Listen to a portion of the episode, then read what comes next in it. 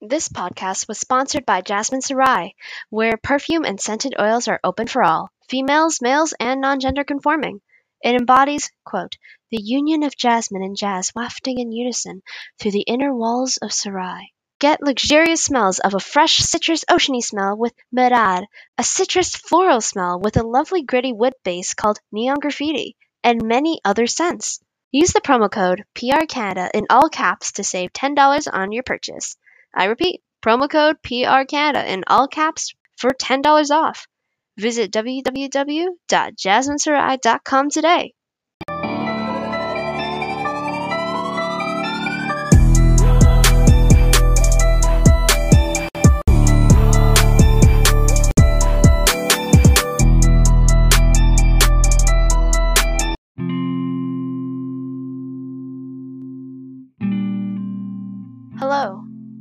I'm Audrey Man, and this is The Polite Racist.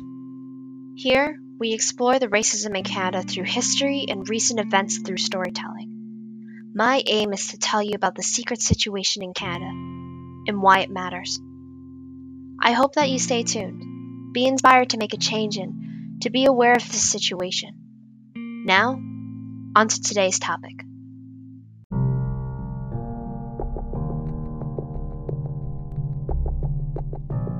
Since this is the first episode, we should start on base one. Why explore this topic? Well, racism in Canada is well hidden to the public. So today we'll be looking at history and an event happening in real time. They are starkly different, so stay strong as I tell you the following.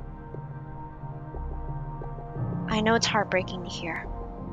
First, we'll talk about enslavement in Canada. Yes, you heard me right. Enslavement in Canada. I'll be discussing about its origins, irony, and who was unfortunately involved. Some definitions to know beforehand is that I'll be referring to the events as enslavement rather than slavery. This is because enslavement is a more accurate word to use than slavery, as its literal definition is, quote, being stolen and used without permission, without agreement. Slavery, on the other hand, does not specify. Hence, to respect and honor those who had to go through this unspoken tragedy, I will use the proper terminology. For this part, trigger warnings include mentions of abuse, death, violence, rape, trauma, suicide, and enslavement. I will tell this through a second person perspective, which is the you your perspective. The second topic is the situation in Nova Scotia which you may have heard on the news, the moderate livelihood fisheries with the Mi'kmaq in Nova Scotia. As a reminder, the Mi'kmaq are the Algonquian indigenous nation who live in Mi'kma'ki or in Atlantic Canada and the Gaspé Peninsula. You may have heard this from last year. If not, the Mi'kmaq are fishing for lobster during off-season times because they have the rights as discussed in 1999. However, there's retaliation from non-indigenous groups that burn lobster pounds, burn the Mi'kmaq's fishery trucks, and even had the nerve to assault the Mi'kmaq chief Mike Sack. Despite it being many months, the incidents of hate crimes and violence have only gone up and has not changed in the slightest. I will continue from where the news left off and explain to you the history, situation, and what has been done to stop this. Trigger warnings will include racial prejudice, violence, and abuse. You may have noticed me saying Mi'kmaq and Mi'kmaw, which refer to the same people, but Mi'kmaq is plural with Mi'kmaw being singular. This will also be said in the second person perspective. With this, let's begin on the first topic enslavement in Canada.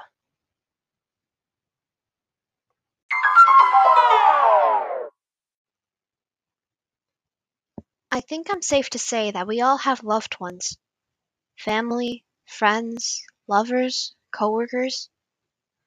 Did I put an image in your head?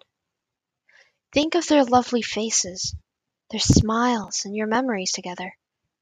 That time you went to eat some food, looked up at the sky, saw their smile. Lovely, isn't it? Well, imagine this. Someone knocks at your door. You let them in. Say, Hello, how are you? They don't say a word. Not even a breath. As they just march in. As early as the 1600s, this is when it began. That visitor?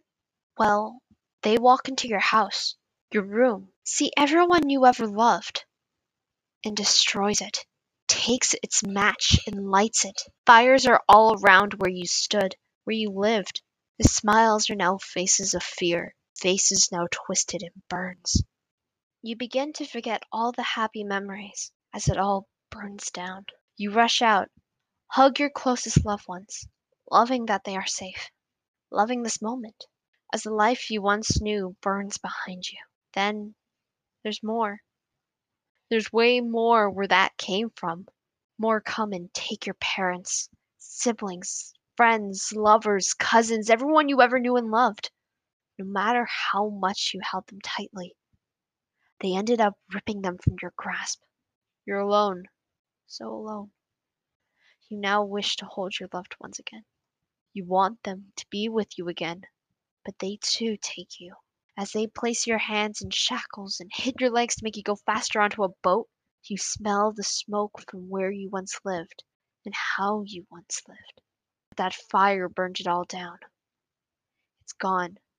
Gone. Black and indigenous people were stolen from their homes, their lives now escaping them. This was first documented in the early 1600s. Other sources state that it was earlier for the indigenous, that it was 1400s to 1500s.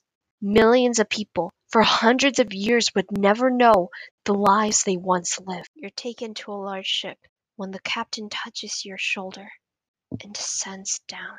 You wanted this captain to stop. Stop touching you. Stop burning you with an inhumane look. But instead, you're naked as you're inspected like a piece of expensive cloth of fabric. Your arms are outstretched as they touch and glide down every pore, every inch of you. No consent, no warning, just staring and touching. You wiggled in rebellion, but they just held you tighter until everything was sore. Slowly, your dignity, your sense of self was being stripped from you. You realize now, these people, they did not see you as human, just an object, just a resource, just as a property meant to be sold. You think about this as you're put onto the ship. You notice that females were grouped together on top of deck, with males at the bottom. Either way, the iron shackles on the wrists and ankles tells you about the chances of escape. No one should have to go through this, including you. You're strapped together like fish in a can, like cargo on a boat, like goods traveling from place to place. You're trapped in this unfamiliar place. As the ground below you moved, shifted, you felt your stomach churn by this unfamiliarity as you dug your mouth into your elbow to prevent acid from spilling. You feel the wrath of the waves as you must let the acid. F- you shake from the cold, fear of catching one, but most of all, scared. What about your loved ones? Are they sharing the same fate as you? Your thoughts plague the question of survival, but you're given no closure. The sun rose and fell so many times. Felt like years. But the ship crew who fed you twice a day didn't grow a single gray hair. The boat's movements were rocky all the time. From the smell of excrement, vomit, and decay. The room smelled foul, like rotting garbage. Sometimes the crew would drag you on the floor, forcing you to get on deck with the other enslaved women, men, and children with you. They screamed for you to run on the spot, to exercise, even if it was clear no one had the energy. While doing so, you could see in the back that people are carried behind you. You look back and see someone who you never talked to, never understood, but saw their small smile once. You can tell that they were a warm individual. They slept. They slept in the crew member's hand as they stood on the edge of the ship. The crew member's face has no sympathy, no warmth, nothing. Just a blank stare, a disappointed one, as they toss them overboard, letting them sink down to the bottom of the ocean with a splash. Sometimes, during these times or when they were on deck, a living, breathing individual jumped into those murky and uncertain waters. Even children, even women, even men. Everyone, no matter who, had the possibility to, to drown in those fatal waters. In the containments you stayed at, it was hot, humid, filled to the brim with people in shackles. Your sneeze, a cough, rashes dotted on skin. Worried. You turn your head as much as you can, but it's all consuming. As the sun falls, the foul stench only continues to grow. The only thoughts you reject are that you too will be smelling decayed. If you were seen as a female, you were sometimes able to walk around the ship, but this was worse. You looked out at the sea, wondering of where your loved ones were, as something touched you from behind. You turned your head, receiving a slap, a push, a shove. Unable to move, pinned down, you were assaulted and vulnerable to those who stole you from your home. The little food and water you got from the conditions, from everything and anything, you couldn't find the strength to fight back. There was no more yelling, screaming, kicking. Just cold, empty, and hopelessness. The only hope left is to have your loved ones safe. But even then, you knew that all hope was lost. Then it stopped. The feeling of waves was no more. You were forced up, realizing that 20% of who was originally here was gone. They all died from disease, malnutrition, or suicide. This was a part of the transatlantic slave trade, which is known as the trading triangle between Africa, Europe, and North America. Many seem to forget or not know that Canada too was included in this trade, as lives were traded for simple goods like ink or clothes. From the ship, you were transferred to an unknown land. It became a blur to you now. You were silenced, had no choice but to follow. If not, you were hit, forced to be vulnerable, screamed at, and even sexually abused. Not wanting any more, you had to become undead, a living object with no spirit, no soul. You went from the captain to quote unquote buyers. They speak in a gibberish, and they look at you with a focused glare, almost as a piece of expensive fabric being examined. You heard a clatter of coins as you were still naked, dragged into an unfamiliar area. At a large estate, you were kicked, hit to go as fast as you can in your metallic bonds to your back. You observed what others did and were handed a basket with rags. No communication was given, but you knew the expectations. You knew what was expected to you because you looked different because of something you couldn't change, because you were seen as weak and unworthy of voice and power. You wanted to scream, shout, cause a riot, cause any change to this obedience. but you felt yourself get hit. You ran off in a fear of being hit to put on your rags and get to work, although no one was there. Many enslaved people were expected to forcefully work under their captors and those who quote unquote bought them. They were seen as property and not as people. They were given no human rights or life outside of work and were often physically, verbally, and sexually abused. Sexually abused was more common to females, especially indigenous, where about 57% of indigenous enslaved people were young girls. Over time, you mindlessly worked. You lost your drive. Everything from your last birthday to the memories of your first friend. They were all burned to ash. All was gone.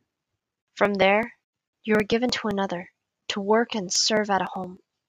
Many Canadian Indigenous people were around you, as they were seen as quote unquote common and abundant goods.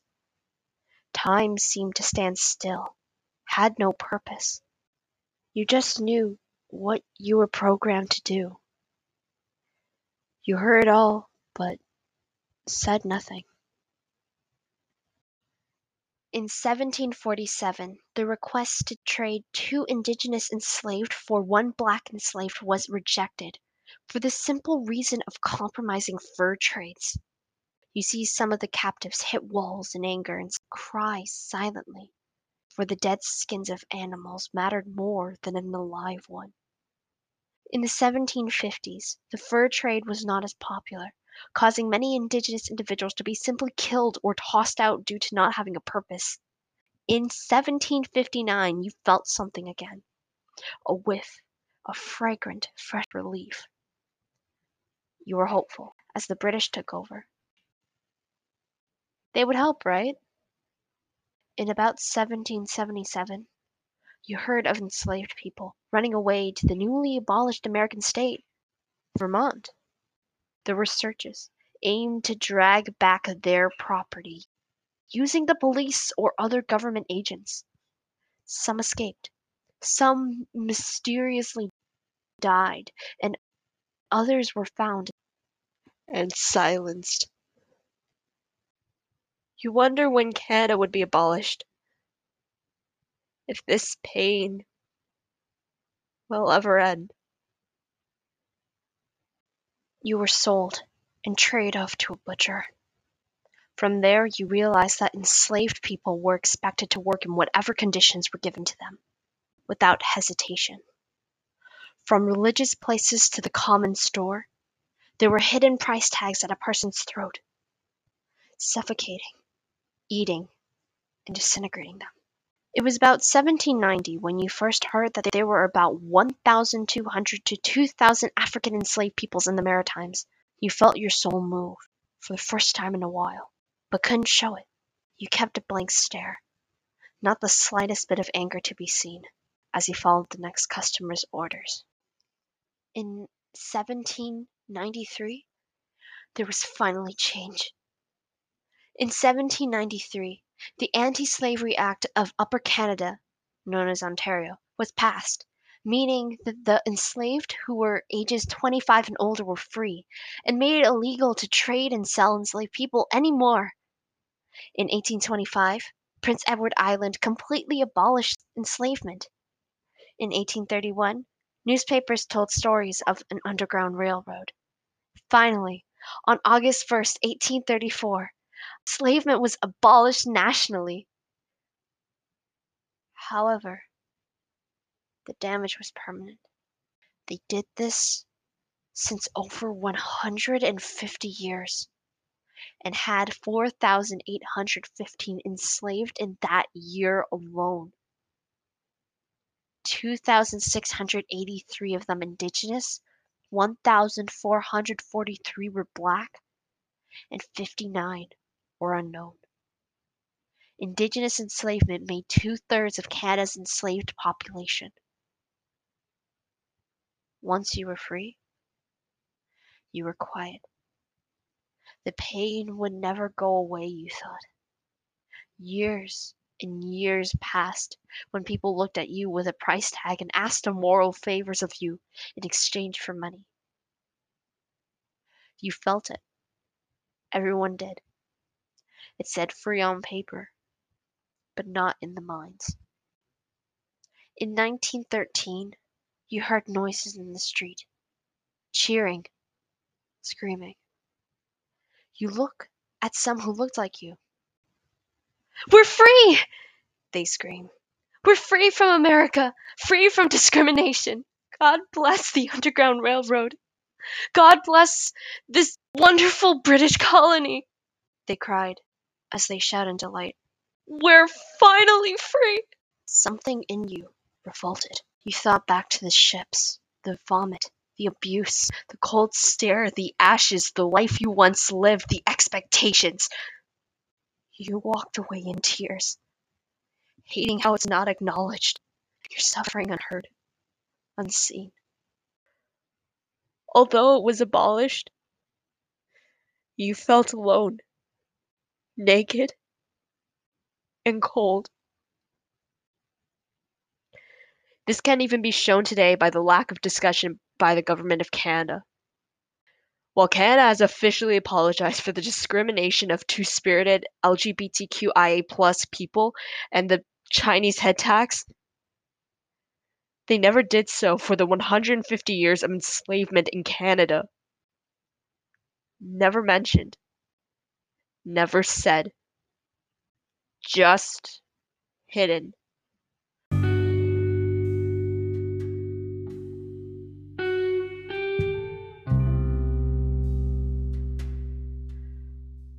I feel like I got y'all in tears from that. But it's truly a tragedy. We'll talk more about this and the situation in Nova Scotia after a word from our sponsors.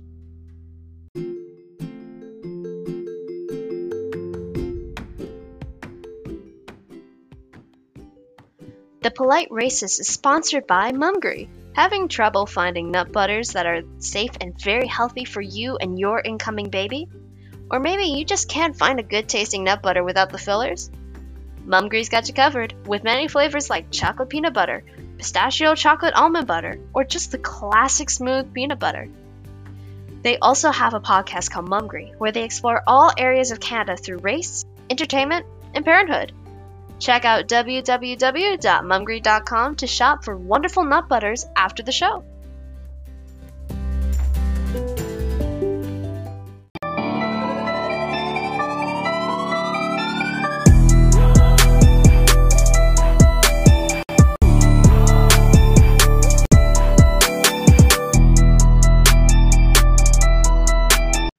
Welcome back to The Polite Racist from where we left off,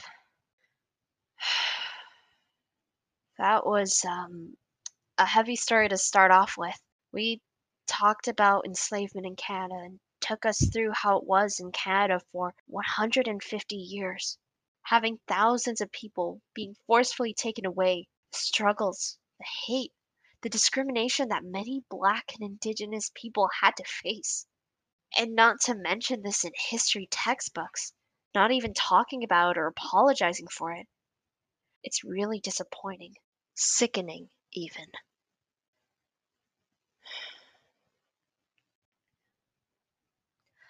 However, we'll further talk about what Canada should do during the discussion period.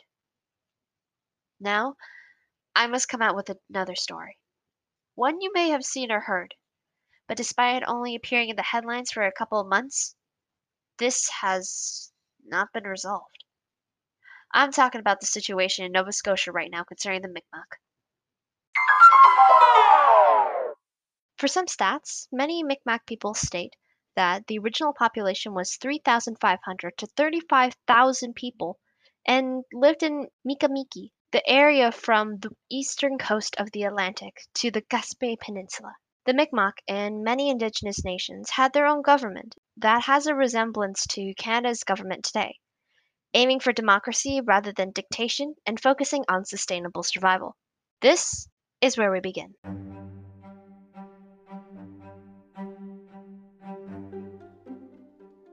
In 1632, You were fishing with your friends and family. You watched as the fish swam through crystal clear waters. It wasn't as much as a few months ago, as the fish population in this area wasn't as strong this time of year. This shows that you all had to move somewhere else for the season. Through historical documents, there was an understanding that Mi'kmaq people have a deep connection to water, coastal areas, and fish. While the Mi'kmaq also hunted and foraged on the ground, they are recognized to be one of the most skilled in using water to their advantage. Many Mi'kmaq summer villages were in Nova Scotia, and 35 out of 46 of these villages were on coastal zones. In 10 months, 90% of food and resources came from the water. After this successful fishing trip, your friends saw a pillar of smoke. The two of you investigated as you heard chattering. It was a campsite with a fire in the middle and others round it. In the ocean, you see a large ship. Sails closed for the day. They notice you and seem different than you and speak something you don't understand. You immediately get on the defensive. Who are they? However, you notice that they're traders that the other nations often discuss about. While the two of you did not communicate, you showed them some fish to trade. They were confused at first, but handed you a pot in exchange. The two of you exchanged these items and went on your way. These were the French settlers, specifically the Jesuit Relation.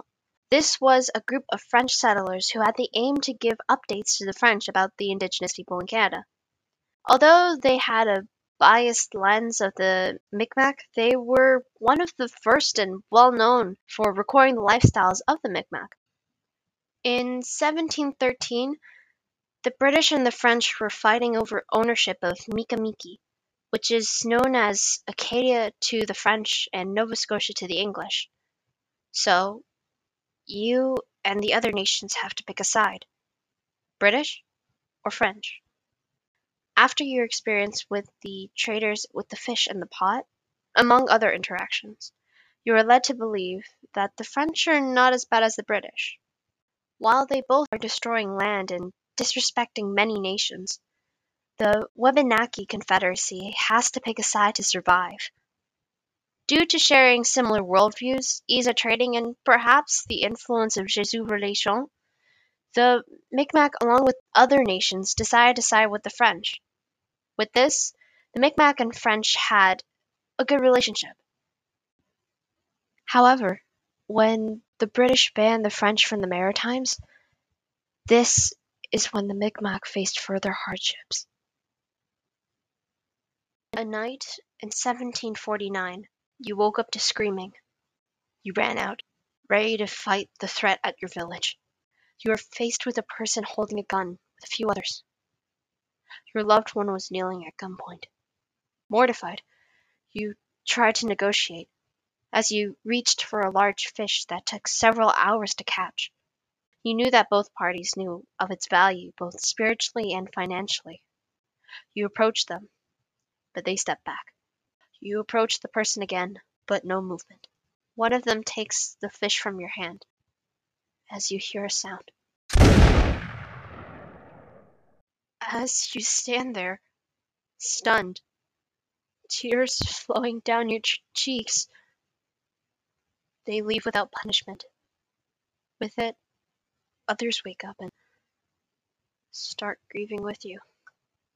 In 1749, Halifax founder Edward Cornwallis started the Scalp Bounty, which was that anyone who kills or captures any Mi'kmaq person gets money from the government.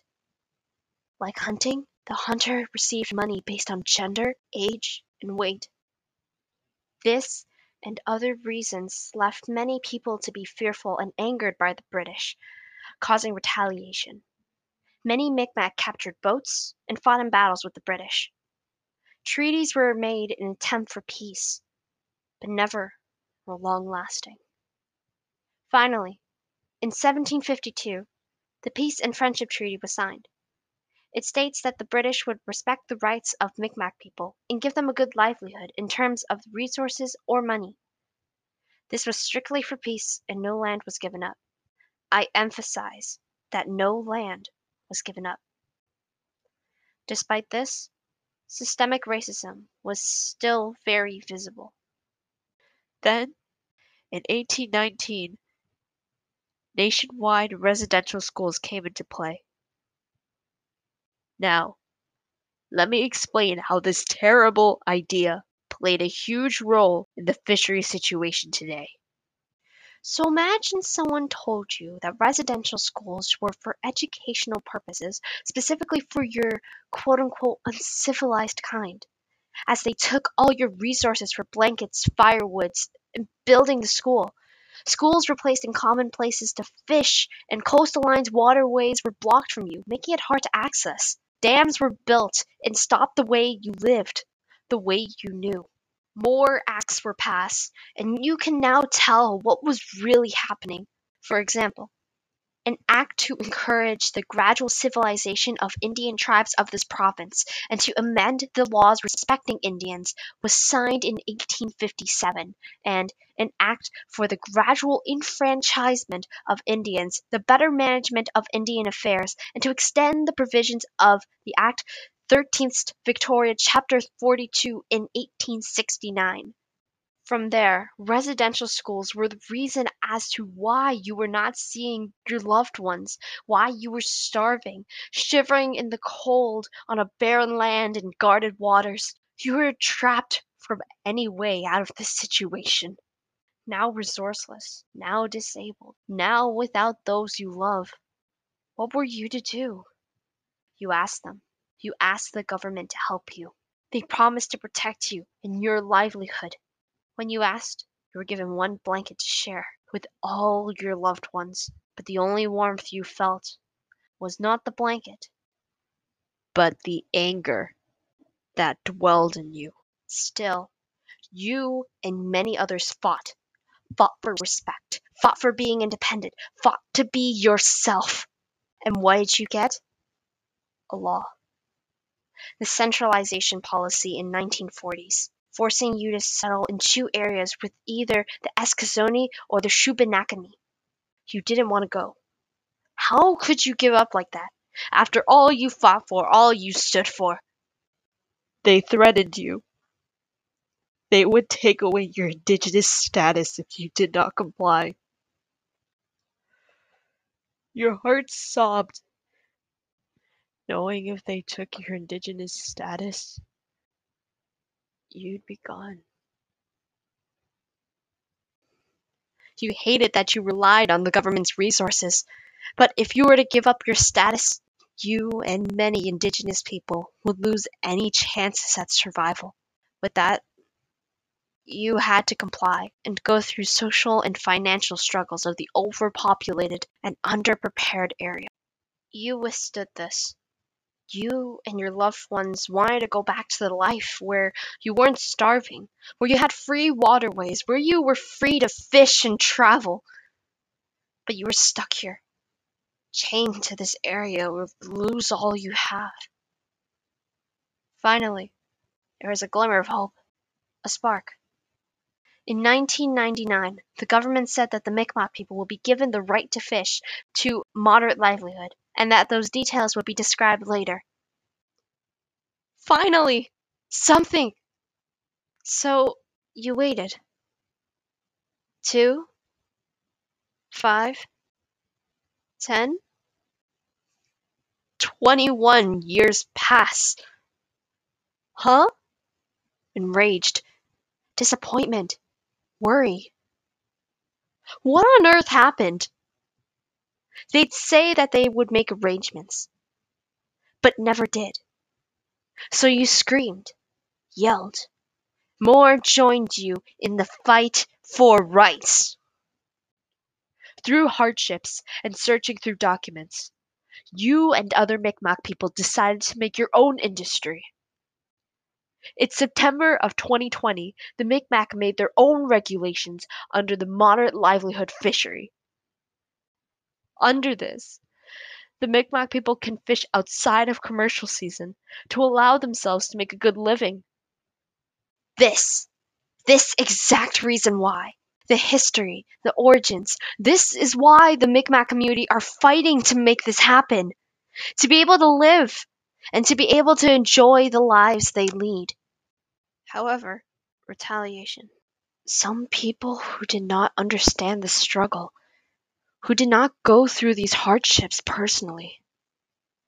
These groups are non indigenous commercial fishers, those who are under a false impression. You wake up in the morning to smell smoke, to smell ash. Fear clashes in your heart as you run outside, hoping it's not what you expect, hoping that the warmth is from your adrenaline rather than what you think it is. But it's what you thought. All your lobster, all your hard work, your living, your way of survival is burnt without hesitation, without remorse. Hate crimes against Mi'kmaq peoples began from when the fishery was established, including burning of vans, pounds, stolen lobsters, and assault. It was recognized in the news from September of 2020 to December of 2020. The government promised to protect you and your other Mi'kmaq loved ones who built this fishery from scratch, from hardships, the commercial fishers said that the indigenous were going to be rich and overfished without supervision in the off season, although it was disproven by the rules of the fishery. It is called a moderate livelihood fishery for a reason. The RCMP, the police, the city came together. This news of arson and assaulting others based on one's unchangeable factor is told as unacceptable. And it is. But when the situation was made clear, everyone left. The news, the government, the police. You felt alone once again, as the government has done nothing to be neutral. They didn't stop these hate crimes against you. They say that they're taking action, but words of promise can only do so much. So one writes to the United Nations, and the United Nations tells the Canadian government to step up and help you. Help the Mi'kmaq people from these hate crimes. The deadline is July 14th, 2021. The only question remains is that Will Canada step up and take responsibility? The few that are still reporting these incidents state that the situation has only gone worse and is still happening presently in May of 2021 and not better. Crimes will not stop until someone steps up. Someone, someone who promised has to step up for your entire opportunity of a moderate living to live, to breathe, to smile is at risk for the Mi'kmaq and future generations. So now we discuss of the situations we talked about today and what should be done. In terms of the history of enslavement in Canada, we must be made more aware of it, recognize it, and apologize and reconcile for it. It's not enough to take the knee and to know that it happened. It's necessary to do what Canada does best say sorry and reconcile. During February 18, 2018, Ms. Villemarche, a founder of the Africa Awareness Initiative, stated to the Senate that Canada should officially apologize and reconcile for their actions. She said the following, and I quote what we're asking for includes two steps. First, recognition and an apology. Then, demonstrate leadership so that other Western countries that have had a slave trade do the same thing. Personally, I think this is admirable and true. We Canadians seem to forget our past the connected past we have with the States. The British and the French influence, the transatlantic slave trade, the sufferings we did to our own people, our species, we forget it all. And we must stop and remember that Canada is not different. We're hidden. If anything, That's the only difference between the countries. We have to stop hiding. Stop hiding in the shadows and bring it out into the light and talk about it and learn about it. If we keep it in the shadows, we'll get nowhere. And for the situation in Nova Scotia, we have to recognize the issue there. We need the government to stop hiding and choose a side, like how the Micmac did between the French and the English. If they were to stay neutral, they knew that the battles would continue and that their lives would have been changed for the worse. No one cannot and should not sit neutrally forever. It's just not responsible. The government is supposed to take responsibility for their actions and help its people. This includes Indigenous. They should never be forgotten. But what can we, as citizens, do? It's simple. Talk. Talk about the situation. We have to talk about the situation and bring it to the forefront. Say it how it is. That we aren't better than America. We're just better at hiding. Hiding it from the world that we are secretly racist as well. When Canada recognizes this and acts responsibly for its past and present behavior, then I suspect that we'll see change more strongly. If you have the resources, you can do more than talk amongst your small group. You can run a march, a protest, write a letter to the government. If you have the resources, see what you could do in your community, your province, your territory to begin this conversation and take the first step where others could not. This not only helps those hurting, but just makes this country simply better. That, that is the start and beginning of change.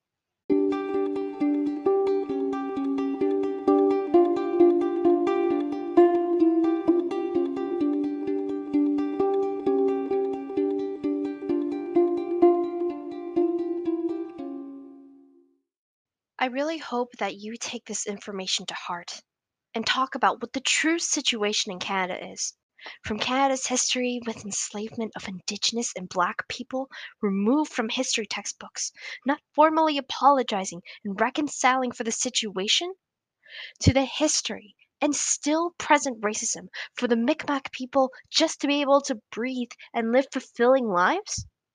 And we have the ignorance to say, we're not racist. Let's stop lying. In the end, we're just hidden. But under that sorry is America's very same roots. We need to rip it off and say it. Canada is the polite racist. Thank you for joining me. And see you next episode where we'll talk about the COVID 19 pandemic and how BIPOC communities have been affected by it. This episode will be jam packed with insightful information and will show of how the pandemic has hit these communities. Until then, stay informed and stay safe. This is Audrey Man on The Polite Racist.